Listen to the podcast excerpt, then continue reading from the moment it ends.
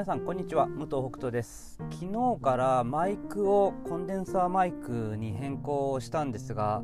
どうでしょうか？わかるでしょうか？多分ね細かいとこの違いなのでちょっと分かりづらいかもしれないですが、えー、買いました。で今までと同じねピンマイクのタイプを買ったんですけどもちゃんとモフモフがついているのでこの息のガサっていうのがね、えー、ならないと。きやすいというところはあると思いますので、えー、これから多分少し聞きやすくなると思います。よろしくお願いします。それでは12月1日木曜日第224回工場長ラジオ始まります。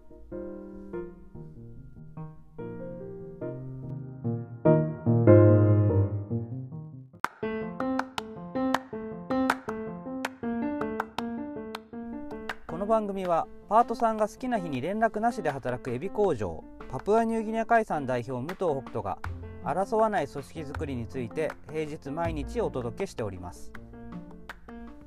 昨日ですねツイあ昨日じゃない正確に言うと一昨日の夜の11時半ぐらいかな、えー、僕にとってすごく嬉しい、えー、お知らせをツイッターで見つけましてえー、このポッドキャストにも何回か、えー、質問とかしていただいてるゆきさんがですね、えー、お菓子の製造工場なんですけどもフリースケジュールを始めたっていうのは聞いていたんですね。でそれが5月ぐらいだったんですけどもで、まあ、直接ねお会いしたことはないですし特にこうなんだろうこう電話で何か助言みたいな感じとかっていうのも全然なくて本当に僕のこのねポッドキャストとかノートとかを見た中であのゆきさんなりにこういろいろと試行錯誤されているというのは知っていたんですけどもあの、まあ、どういう風になったのかなっていうのはちょっと気になりつつでもね聞くとなんか、えー、変なまあプレッシャーというかなんか嫌かなと思って全然聞いてなかったんですけど、まあ、その一昨日のねあのツイートでもううまくいってるとあの問題なく機能していますというツイートがあって僕ねもう本当寝る直前にそのツイートを見たんですけどもうね興奮してしまってあのちょっと寝るのが遅くなってしまいましたけどもいやでもね本当にまあ、僕フリースケジュールを9年やってきてでなかなかね同じこれをねやってみようっていう方がねいなかったのであれやっぱりなんかうちがねあのー、うちは特殊じゃないって言いながらねえでも特殊なのかなとかって自分でもなんかちょっとこう何ていうのこうブレちゃうとかいうかね心が揺れ動くというかね、まあ、そんな感じもあったんですけどもやっぱりね、えー、ゆきさんがこう自分のところでねやってくれてで半年近く経ってねでしかもなんかその後にもねこうツリー形式でツイートが続いてたんですけども書かれてることが、まあ、まさに僕がこう体験してきたような流れなんだったんですね。例えば、えーと、その最初始めた時とで、まあ、フリースケジュールをあの開始してから入ってくる人とやっぱりねちょっとこう温度差とかがあるんですよね。やっぱり前からいる人っていうのは突然フリースケジュールになってその中で自由に来てもいいよって言ってもとは言ってもなかなか今までのね流れとかがあるしその人間関係があるしみたいなところでこうちょっとこうどのくらいどういうふうに自由にやっていいのかみたいなね感じっていうのがあってでだけどフリースケジュールですっていうことで募集してきた人たちっていうのは結構フリースケジュールをガンガンね、活用しようとするんですよね。でそうするとその2つの、まあ、グループというか入った時期によってあのちょっと温度差が出てくる。で下手するとその昔からいる人たちが何て言うんだろうフリースケジュールは全然活用しなくてちょっとこう何て言うんだろう新しい人たちに対して威圧的なね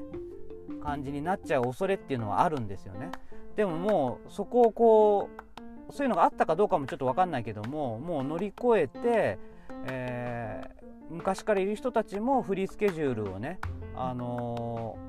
ー、使うような感じになってきたっていうねことも書かれていたので、うん、そこまで来ると本当に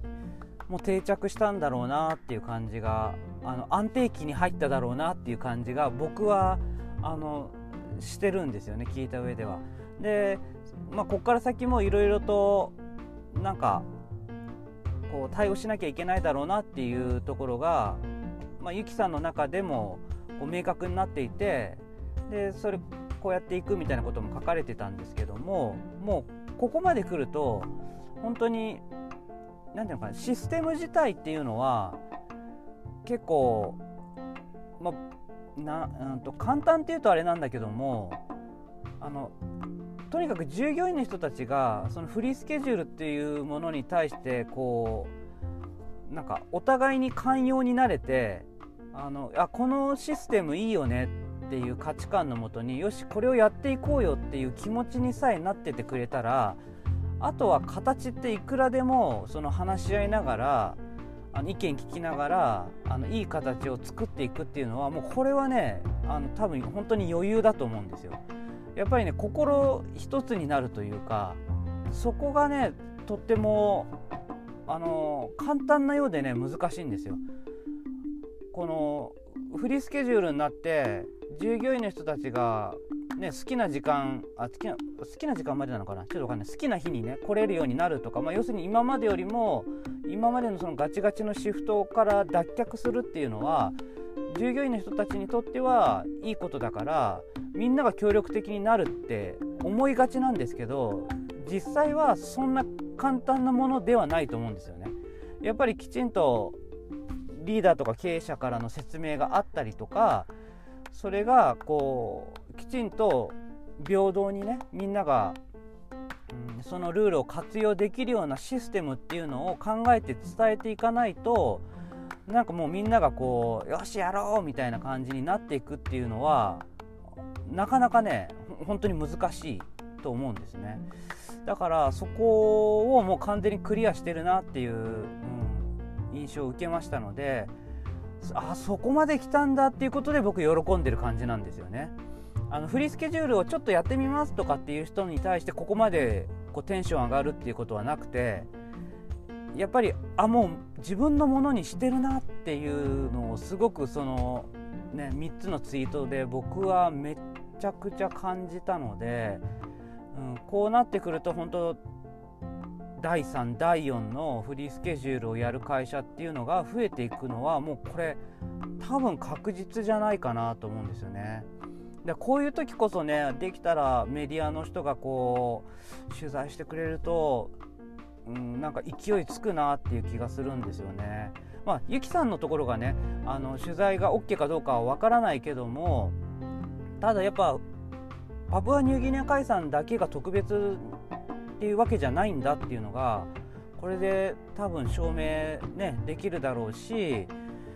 うん、いろんなところでやっぱね僕本当に、まあ、いつも言いますけど各都道府県に1つでいいからこういったねフリースケジュールとかの会社ができれば本当にあの社会がねガラッと変わりますよやっぱり。こんだけなんだろうみんながちょっとこう働きづらさとかね苦しさを感じてる人がいっぱいいる中であこのフリースケジュールとか、まあ、それを元にした考え方の働き方をやるとこんなにね多くの人が働けるようになるんだとあ、まあ、働き、うん、働くというその選択肢が増えるんだと。でかつ会社にとってもこれねプラスになるんですよこれゆきさんもね書かれてたんですけどえっと何て書いてたっけなえーと、以前よりも集中して仕事をもらっているように感じますっていうふうに書いてたんですね。でやっぱねそういうとこが変わってくるんですよ。プラスプラスに。だそれを、うん、感じる会社が、まあ、各都道府県どころか、まあ、10社ぐらいでもいいと思いますけどね。日本の中に。でその10社の中でまた思ってることをなんか、まあ、例えばイベントとかねシンポジウムみたいにやって発信とかしていったらいや本当にね面白いだろうなと思いますよねで、まあ、こうなってくるとなんか今度僕が目立とうとしてるとかまた言われそうな気がするんですけど、まあ、あんまりそういうのはね気にせずにもう何だったら僕別にお面かぶって出てもいいしもう何でもいいんですけどいやこれ広まったらねやっぱうちにすごくたくさん募集来るんですよね。あのしかも大阪だけじゃなくて日本全国のいろんなところから。でその時にやっぱりもう単純に距離の問題で採用できなかったりするとやっぱその人はすごくその、